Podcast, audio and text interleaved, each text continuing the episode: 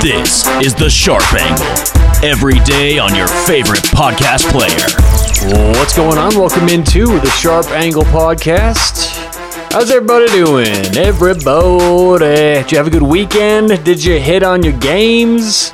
I know it was a weird weekend in college football, NFL, soccer, whatever you're betting. It was strange things were happening, probably just because it was Halloween, you know, weird spooky weekend. But on today's show, we're going to talk about the NFL. What couple takeaways that we had from this weekend. And look, this is not, we don't ever want to overreact based on one weekend, but a couple things that I'm starting to see, whether it's through the season, they got solidified this weekend, a couple things that I started to see this weekend, it's worth to start talking about. But let's go ahead and start last night's Sunday Night Football. Philadelphia gets the win, 2-touchdown win over Dallas, 23-9. And look, Philadelphia is banged up. 2 offensive linemen, 2 defensive backs, 1 running back, one of their best receivers. They got hurt at linebacker during the game. I mean, Philadelphia was banged up, played a very poor game, and still beat the Cowboys by a couple touchdowns. If it's not time to start tanking in the NFC East, I don't know when it is. And I always want to be careful when you talk about purely tanking, right? Because many teams, most teams, almost all the teams never, ever tank in the NFL. And it becomes easier to do that and say that when you're in a division like the NFC East, because you're 2-5, 2-4, whatever, and you still think you have a chance to win the division and maybe make the playoffs. And let's face it, if you make the playoffs, everyone's job is safe, you know? I mean, usually, more times than not, unless there's some weird situation, making the playoffs is a good thing. So for Dallas last night, I know they've had their Dak troubles. I know they're banged up themselves, but they just look like a much less. They don't look as well run as the Eagles. And look, Carson Wentz. A lot of people want to shit on this guy. They want to bury him. He's so bad. He's not that bad. He's playing again, injured, no one around him, bad offensive line. Did you realize that Carson Wentz is 7-4-1 his last 12 games? Now, we're not setting sky-high expectations for Carson Wentz, but this whole idea that Philadelphia needs to start looking for the next quarterback, I think is crazy. Carson Wentz is a good quarterback dealing with a bad situation, and Philadelphia got the win in front of everybody to see last night on Sunday Night Football. So I'm not saying the Eagles are one of the better teams now in the NFC, but if you ask me who's the favorite to win that division, it's clear it's the Philadelphia Eagles, and Carson Wentz can certainly take them there, and they're going to be getting healthier. Players will be coming back. Offensive line will be mended the next couple weeks. This Philadelphia team, while they're not dangerous in the NFC, certainly by far the best team in that division. Now let's move on to Tua Tagovailoa. I was probably one of the people who was more into Tua starting, right? I was very high on Tua. I thought he had a chance to come out and make a real statement. The difference in that game was Miami's defense. It was not Tua Tagovailoa. And honestly, I think this about everything in life, not just football, but certainly it's apparent in the NFL and football in general. When you see great, when you see truly great, truly talented, everything else around it becomes clear. Now, Justin Herbert and Joe Burrow this year, while they don't look great on the terms of the level of Russell Wilson, Patrick Mahomes, things like that, they're setting a new bar, a new level for what rookie quarterbacks should look like. And this is happening across all levels of football. High school quarterbacks going to college, they look ready to play a lot sooner. College quarterbacks going to the NFL, they look very ready to play, very prepared, a lot sooner than it has been. Remember the old days I'm only going back 5 or so years, where rookie quarterbacks, give them a year to develop, give them some time, let them learn. It's like, that's gone now. And it's gone because of guys like Joe Burrow, Justin Herbert, and other good quarterbacks who come into this league and look prepared. Tua Tagovailoa.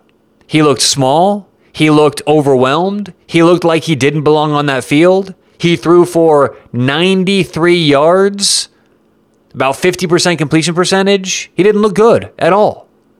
And when you see Justin Herbert, Joe Burrow, even in their first starts of the season, Tyler, it's Tua's first start. I'm talking about Joe Burrow, Justin Herbert. Their first starts, they looked good. Let's rewind a year. Kyler Murray, because there's a lot of comparisons between Kyler Murray and Tua. They're both smaller, undersized, use their legs very well. But the difference is Kyler Murray, last year, his first NFL game, 308 yards passing, 2 touchdowns. Tua had 93 yards. When you see great, when you see what quarterbacks now look like coming into the NFL, and then you see Tua Tagovailoa. I'm not here to bury him, say he's going to be a bad quarterback. I think he might be just fine. The LA Rams defense, although traveling west to east, the fact that they had, already traveled a whole lot and probably had a bit of a tired defense, couple injuries on defense, they made Tua very uncomfortable. And so my one takeaway was I just wasn't that impressed. And I know there's a lot of excuses built in, but I thought Tua would look a lot better than that, and he didn't look comfortable at all. Again, Kyler Murray's first game last year, 308 yards, 2 touchdowns. Justin Herbert's first game this season as a rookie. Justin Herbert went for, 311 yards and 1 touchdown. Joe Burrow, his first 3 games, threw for over 550 yards, had 5 touchdowns and 1 pick. And then you see Tua, right? It's just the comparison. If this were 5-10 years ago, that would be fine. There's excuses. He's a rookie. It's okay. First game, good defense. Now, when you see everyone else around him doing so well, it becomes clear, at least after 1 game, he's not quite on the same level that these other quarterbacks are going into the game. And we know how... Look, Miami's not a great team, but they're a good team. With Ryan Fitzpatrick in there, they looked like absolutely one of the best teams in the AFC. If not, for sure, a playoff contender. But Tua struggled in the first game, and I'll be the first to admit it. I thought he'd look a lot better than he did. All right, now let's move on to Justin Herbert, because I mentioned him. I put him in that category. And I know Justin Herbert lost last weekend at the Denver Broncos. Blew a big lead. Broncos come back to win. Final second of the game. Huge win for the Broncos. Very deflating loss for the Chargers. But I'm not going to put one bit of blame on that game for Justin Herbert. Justin Herbert did everything, not just a rookie quarterback, any quarterback in the NFL should have to do to win a football game. If anything, I feel bad for the kid because he's being coached by possibly the worst NFL coach in the last decade. Anthony Lynn does not excel at anything. Some coaches are good with time management, on the field decisions. Some coaches are good with the X's and O's. Some coaches are really good hiring people around them, getting a good roster. Anthony Lynn is not good at seemingly anything. And the LA Chargers have blown more fourth quarter leads the last 2 seasons than any other team. They've also blown leads of 16 points or more in 4 straight games this season. Let me repeat that. The last 4 games, the LA Chargers have stepped out on the field. They had a lead of 16 points or more, didn't win one of them. That's not on the quarterback. That is on the coaching staff. They cannot hold a lead. Bad clock management. And again, not great at surrounding himself with good coaches. That's what you see a lot of these great coaches do, both college and the NFL. They don't just do a good job themselves. They surround themselves with guys who excel at what they're asked to do. And Anthony Lynn, again, hasn't done anything well since he's been in LA. I think he should be fired mid-season. I think they should get another coach in there right now. Things are not good with the LA Chargers because of Anthony Lynn. Justin Herbert, it's clear. This guy is very good. You look around that division, he's probably the third best quarterback right now behind Mahomes and Derek Carr. So I just, I heard some people railing on Justin Herbert and look at him and, it's the year of the rookies and Herbert's falling back. It's like, no, this guy deserves no blame. All of that, in my opinion, goes to Anthony Lynn. All right, let's move on to more positive stuff here. How about Dalvin Cook this weekend? Dalvin Cook going off for 4 touchdowns. He was a question mark all week long, and there's one certain takeaway that this game magnifies, or should magnify, for all of us. In the NFL, if these players play, they will play. This is the goddamn National Football League. They're in there usually, unless it's some injury that was nursed for the last year, something that's easy to re-injure, which they're not going to play typically in the middle of the season if it's one of those kind of injuries. So we can assume if they're playing, they're going to get their normal amount of snaps, if not about 80% at worst. And while we're on that note, in the NFL, enough with this whole assumption that, well, starters are going to rest if they get a lead. Now, I heard that a lot last week. Yeah, Kansas City's playing the Jets, but who knows what's going to happen in the fourth quarter. They're going to get a lead, and they're going to sit their players. Oh, no, that didn't happen at all. Patrick Mahomes was in there the entire game.